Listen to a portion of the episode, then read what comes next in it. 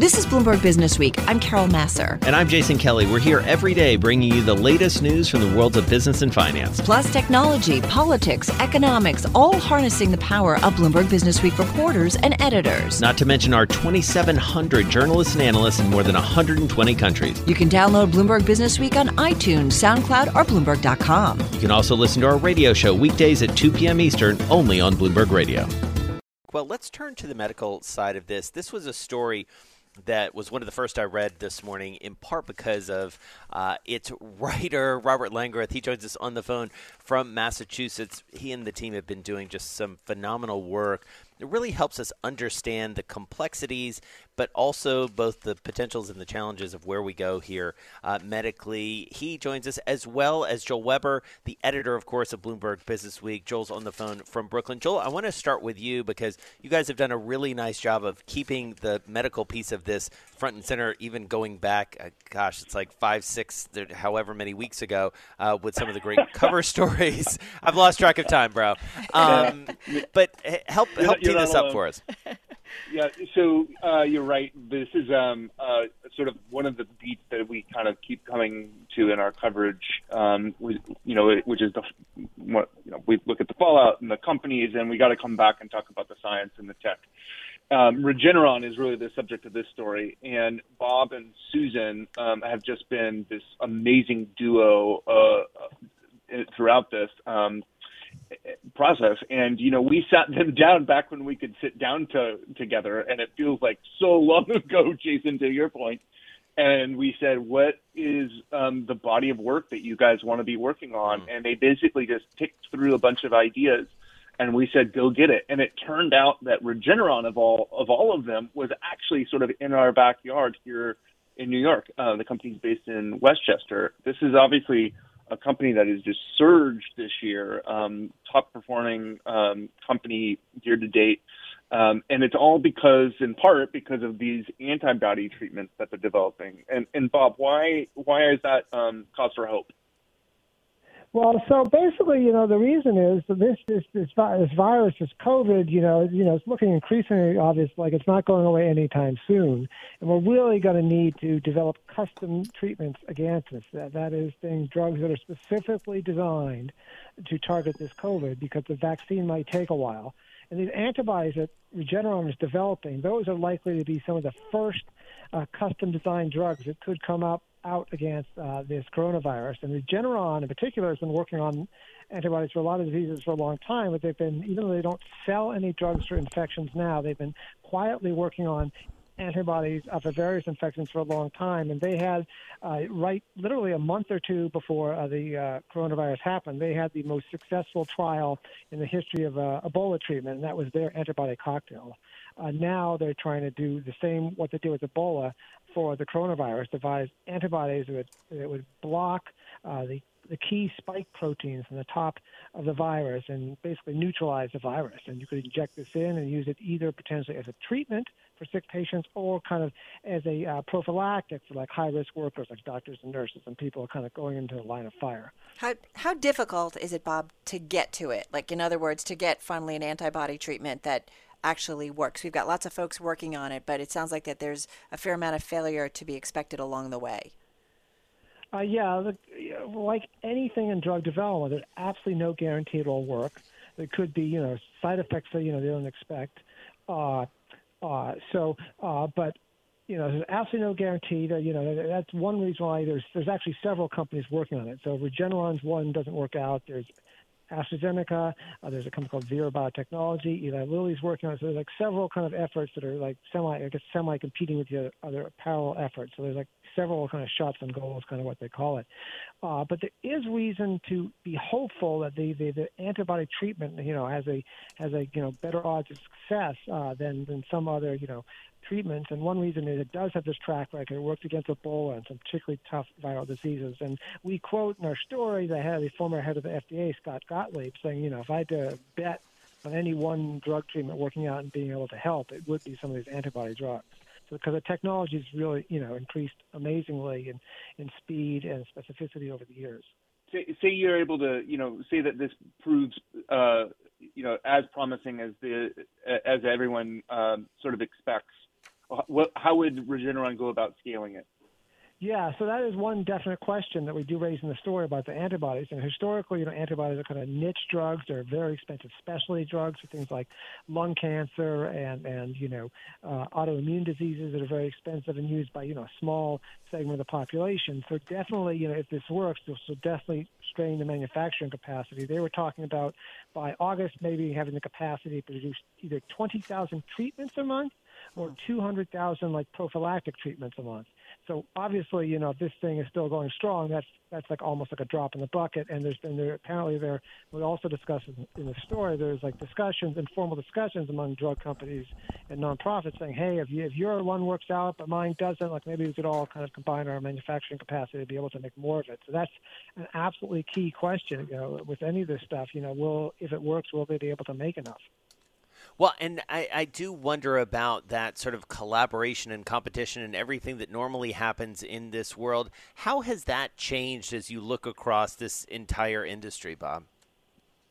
Well, I mean, you know, the different companies, you know, as we look at, it, are still, you know, doing different efforts on antibodies and slightly different approaches. So a lot of different companies doing different things. Uh, what's new and what's different is there kind of is more of a spirit of like you know, keeping in touch with the, you know, what would normally be your competitor and talking to them about you know, uh, you're doing X and I'm doing Y, and like how might we work together? And you know, if we need to work together, you know, we will. Uh, so there, there, there is kind of this feeling that you know some companies, you know, may may need to donate kind of manufacturing capacity to whatever turns out to work, you know, and not sit on it.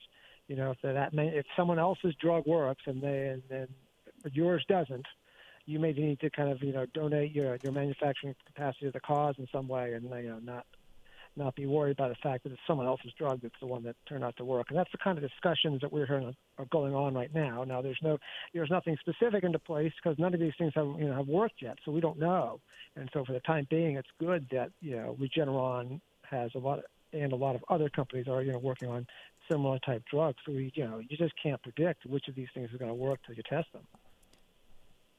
So, and I do think about, we just talked with the CEO of Intercontinental Hotels, like thinking about you know, it will be steps. We hear it from our policymakers, Bob, you know, steps in kind of getting us back to normal. And even if it's not a vaccine, this may be one of the things that starts to help communities. I think you end your story, you know, help communities return to a semi normal state until a vaccine is finally available. And, and just got about 30 seconds here. That's what the drug industry, like, we need to be thinking, right? How do we, how do we take those steps? And the drug industry is crucial in all of this.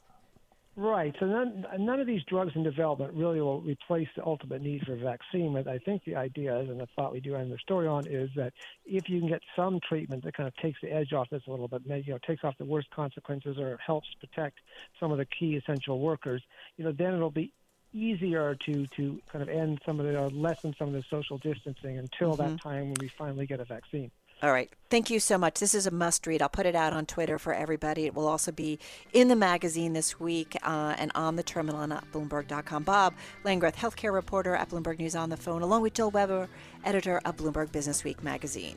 This is Bloomberg Business Week with Carol Massar and Jason Kelly on Bloomberg Radio. We're also following big time the energy markets, and we do want to, in Business Week Economics at this hour, take a look at oil. An ounce of gold has never bought more barrels of crude in history. That fun fact coming from the Bloomberg, courtesy of Charlie Pellet. Let's talk about what's going on in the energy markets. Ellen Wald, um, certainly well known to our Bloomberg Radio and Bloomberg Business Week Radio audience, president of Transversal Consulting, senior fellow at the Atlantic Council's Global Energy Center. She wrote the book Saudi Inc. on the history of Aramco and Saudi Arabia. She joins us on the phone from Jacksonville, Florida. Ellen, nice to have you here with us. I hope you're doing well and your family doing okay, staying safe. Yes, we're all good here. Well, I'm I'm glad to hear that, and I do wonder. You know, we kicked off our show saying, you know, a penny for um, a barrel of oil. Like, you can't even get your head around that. Explain to me what is going on. Explain to our audience what's going on in the energy market right now. Is it all about just oversupply here? Well, well, when the show started, it was a penny for a barrel of oil, and now the price has actually turned negative. Uh, but it's important to understand what we're actually talking about because it's a big headline. Oil prices turn negative. But what we're talking about very specifically is the price on um, WTI, which is the U.S. benchmark, West Texas International. Uh, the price for that contract that expires in May, and that contract expires tomorrow. So this is really the last day for trading on that particular oil for delivery in May. And so what this says is basically that everyone who wanted to buy oil for May has bought that oil and they don't want to buy any more of it. Uh, there's been fairly fairly small uh, trade volume in terms of trading oil on that, that May contract. If you look, in fact, at the June contract for WTI, it's actually much higher. It's in the 20s. Not that that's a very high price, but it's much higher than a penny or, or negative prices. Uh, and there's much more volume on that contract. So um, as a result, the price for these May contracts just kept falling until it went negative. Now, does that mean that someone will pay you to buy oil? Uh, not really. Uh, that that's not really what it means, but essentially it means no one is interested in buying oil in the month of May or, or for the month of May, and also that there's very little uh, storage capacity left to store that oil because there are always there have always been people out there who will buy oil uh, and then store it in the hopes that they can sell it later for more money. And so uh, the problem we're seeing is that demand for uh, oil has dropped so precipitously, so fast, and so much right. that we're running out of places to store that oil. And so that's how you get in these situations like this one, where just at the end of that contract, it went negative. And so, uh, what's interesting, Ellen, is as we look out, the oil futures market actually paints a, a, picture of an economy that looks a little better by the end of the year. You get to sort of November-ish uh, time frame, and, and things seem a, a, lot more rational. Keep me honest. Is that is that true? And how do we look at that as a barometer for the larger economy here? Yeah, well, if you look at the the, the contracts for for WTI for November right now, or at least I'm, I'm looking at them a, a bit, you know, an hour or two behind, but uh, they're they're much higher. They're in the 30s. Now that's not all that great, right? You know, for for oil companies, but it's much better than what we're looking at for next month. And so that does say that at least in the longer term, we're looking at uh, a growth in demand um, unless you know, and I think that could change because there's not a whole lot of buying and selling. There's not a whole lot of volume on those contracts, but what they're what they're going for right. now certainly says that demand should be higher. Ellen, just got about 40 seconds left here. In terms of the longer play here, you know, there's talk about support for the American energy uh, industry and certainly some of the shale players. Should that be done, or do you think we need to let the markets play their forces and kind of let it find where it should be settling on its own? Let market for- forces basically win here. And just got, forgive me, just about 25 seconds. Yeah, there's there's a lot of pressure for that, and there's a lot of pressure for that to happen. I think that um, it's not clear that anything that they can do will actually save jobs, and that it's probably best. And I do think the consensus now is that we've got to just let the market take its course. All right, we're going to leave it there. Thank you so much. Really good to catch up with you, Ellen Wald. We were trying to sort of figure out our show today. Carol, you were the first to be like, let's just get Ellen Wald. She'll make yeah. sense of it all for us. And she did. We really appreciate President of Transversal Consulting, also a Bloomberg opinion contributor, which is part of the reason we know she's so smart. This is Bloomberg Business Week with Carol Massar and Jason Kelly on Bloomberg Radio. We look around the world as we often do. We look to China and we look to one man to help us figure it all out. It's a big task, but man, he keeps proving up to it right, Carol? I totally. Mean, oh, oh, he's our guy. He's our guy, Andy Browne. he is the editorial director of Bloomberg New Economy. Well, we'll see. We're you know we're bringing Hampshire. him in now. Yeah, so a little we'll pressure see. here. Um, but a, a, really fascinating column uh, today, Andy, that we were reading because you take us back to '91 when you moved to uh, Beijing, a very different time to say the least, and yet a lot of people have been pointing back uh, to that period because it, it was a little bit of a dark time, sort of like we're in now, and what came after was pretty remarkable. Right. Yeah. The, the, the reason I refer back to this is, you know, I'm, as, as you say, I moved to Beijing in 1991. This was two years after the People's Liberation Army had put down the uh, Tiananmen Square pro-democracy protests. And you know, the conventional wisdom at that at that time among journalists and analysts was that China had set back its economic development by at least a generation. You know, and the foreign business community, much of the foreign business community had fled. I mean, the, the PLA, the People's Liberation Army, had drilled machine gun holes in one of the biggest hotels in in Beijing, the China World Hotel, and. Yeah. Uh, and some of the, at least one of the foreign diplomatic uh, compounds where we ended up living. And, you know, American executives and their families were cowering in Hong Kong and Manila and elsewhere. And, and, and who knew, you know, right at that moment, China was on the cusp of the greatest economic expansion in history. And, and it just skipped through from that moment, you know, pretty much every adversity that the world threw at it um, you know, from the Asian financial crisis in the late 1990s to SARS, the uh, the great uh, the great fin- you know the Great Recession in 2008 uh, didn't slow down China one bit. Uh, but finally, this juggernaut has has met its match in COVID-19, and um, you know, uh, and and it's and this economy is is is shrinking. It really is a, a historic moment. And yet, you're right. So, right, like we know this virus has, you know, Andy upended kind of all of our projections about global growth and certainly uh, in terms of China's ambitions and their goals. And yet, you're right that even so this has happened, we could see the pandemic speed China, along with the rest of Asia, their rise. Put that together for us. Yeah, so so by and large, um, the economies of East Asia have responded to coronavirus much better than economies in the West. So we know about the early Chinese missteps and cover-ups and blunderings um, and the suppression of, of, of doctors and journalists who were warning about this.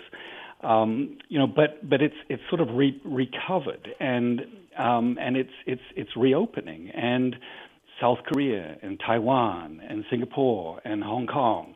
Um, uh, you know, a number of these East Asian economies have, have come through. They they've shown that they have competent, uh, coordinated governments that uh, they embrace technology, particularly technologies that allow them to track and trace um, infections. Um, they're nimble, they're agile, they're dynamic, like Asian companies.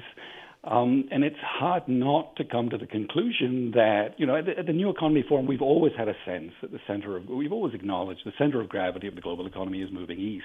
Right. And it just seems as though this coronavirus has accelerated that trend.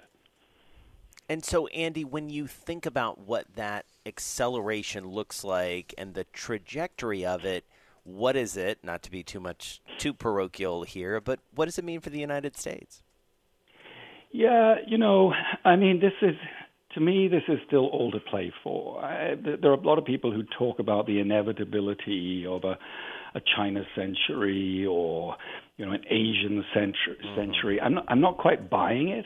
Mm. Um, I mean, it's interesting when you you know quite often from the outside, people looking outside of China, people looking in, they make China up to be this unstoppable juggernaut, you know. But when you actually live there, you you become acutely aware of the monumental challenges and, and problems you know, environment, demographic, and governance, and so on. And, and the opposite is true in, in America. You know, often people make the mistake of thinking that the United States is on this this sort of inevitable trajectory, sunset trajectory. And then when you live here, you become aware of America's colossal advantages. Yeah. I, I, mean, from its deep pools of capital to the best higher education in the world, the environment. I'm looking out right now over the most pristine, one of the most pristine bodies of water in the world, which is Lake, Lake Sunapee in in New Hampshire, and and China doesn't have a body of water anywhere close to this. So, right. you know, eh, the, the the the issue really is how you know how the West responds to, to, to this right. pandemic. Does it use it as a, as, a, as an opportunity to right. renew, to rejuvenate, or not? Well, like I think about how I'm using this time to reset some things in my life, and I do wonder exactly what you're saying, Andy, of whether or not the United States and Europe use it as a reset. Um, for themselves. Jason well, Kelly, they say you're as, smiling. As they say, as, you. as Carol Massar goes, so goes China. So, Stop it. Andy Browne listening. is the best of Bloomberg New Economy. I'm driving in my car. I turn on the radio. How about you let me drive? Oh, no, no, no, no. Who's gonna drive you home? Honey, please, I'll do the driving. Drive on. Excuse me, I want to drive. Just drive, baby. It's the question that drives us.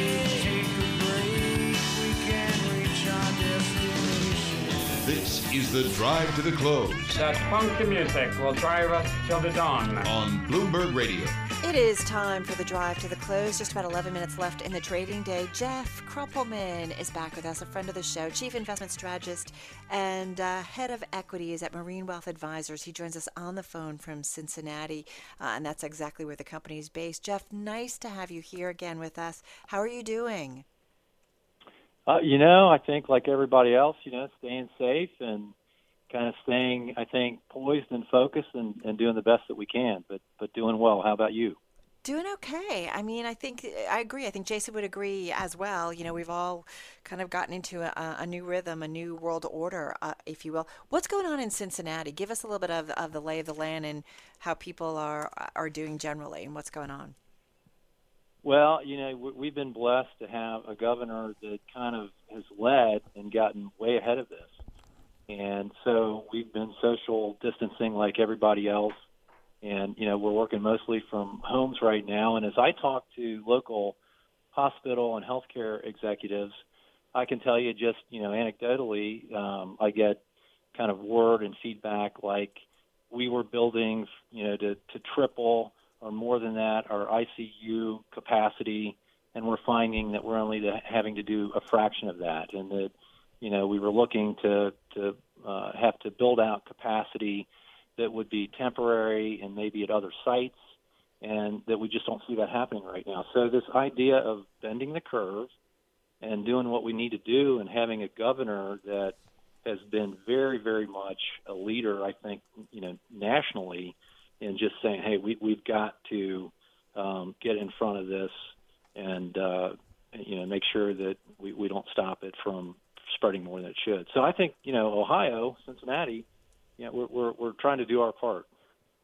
Yeah, pretty interesting, right? I mean, to see how, and we've talked about this a ton on this show, uh, Jeff. You know, just sort of how governors have really had to to step to the fore. And you know, Mike DeWine, your governor, uh, it was not easy for him early on because he was a little bit, as you say, sort of out there on, on his own to some extent.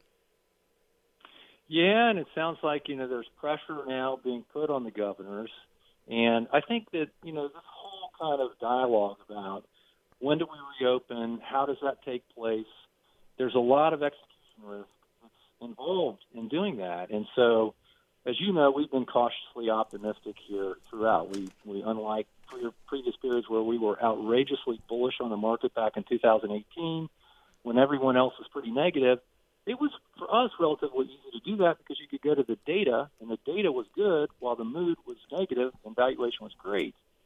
Here you've got horrible data if you look at the economy near term, but you have kind of you know the cavalry to the rescue here, doing the right things on the stimulus front to get us through the gap, and you have the coronavirus um, kind of curve being bent.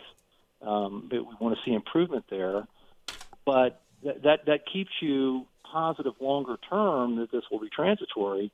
But I got to tell you, short term, there's a lot of execution risk. So, unlike that previous period when we were, hey, buy on the dips, get after this, it's a wonderful moment.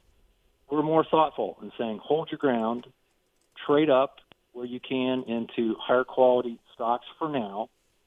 But it looks like if we manage this like we think we can, that over the next 12 months we will be at a much better place. So you know So, we love talking about names. So tell us where you're trading up. Give us some uh, examples uh, of where what you might be shedding and what you might be uh, picking up. Sure, and you know it's funny because some sometimes when you do this, people they'll question. They'll say, "Why in the world did you do that?" I mean, that just feels like moving dirt, Jeff. Um, you know, oh, I like that. but- Moving dirt. That's going to stay with us. yeah, you know, move that dirt pile. But to us, to us, you know, it was thoughtful and, and we hope, you know, smart and successful. So an example within consumer discretionary, where you know you've had a lot of pressure, the retailers under a lot of pressure. We uh, recently sold Best Buy um, in our flagship strategy, and we bought Target. Why did we do that? Well, you know, I, I recently moved and I had a wall mount, a 65 inch screen TV, and I got to tell you, I wanted an installer to do that next time.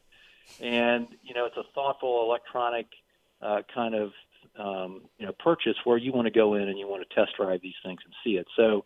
Uh, Target, on the other hand, is selling consumables and staples to a large extent, product categories that are selling off the, the shelves like you know hotcakes, and nice dividend yield, nice balance sheet, good management. So we just think that it's over the next three to six months in a much better you know part of the curve there. Another example of a trade we did was selling some oil stocks. We sold some EOG.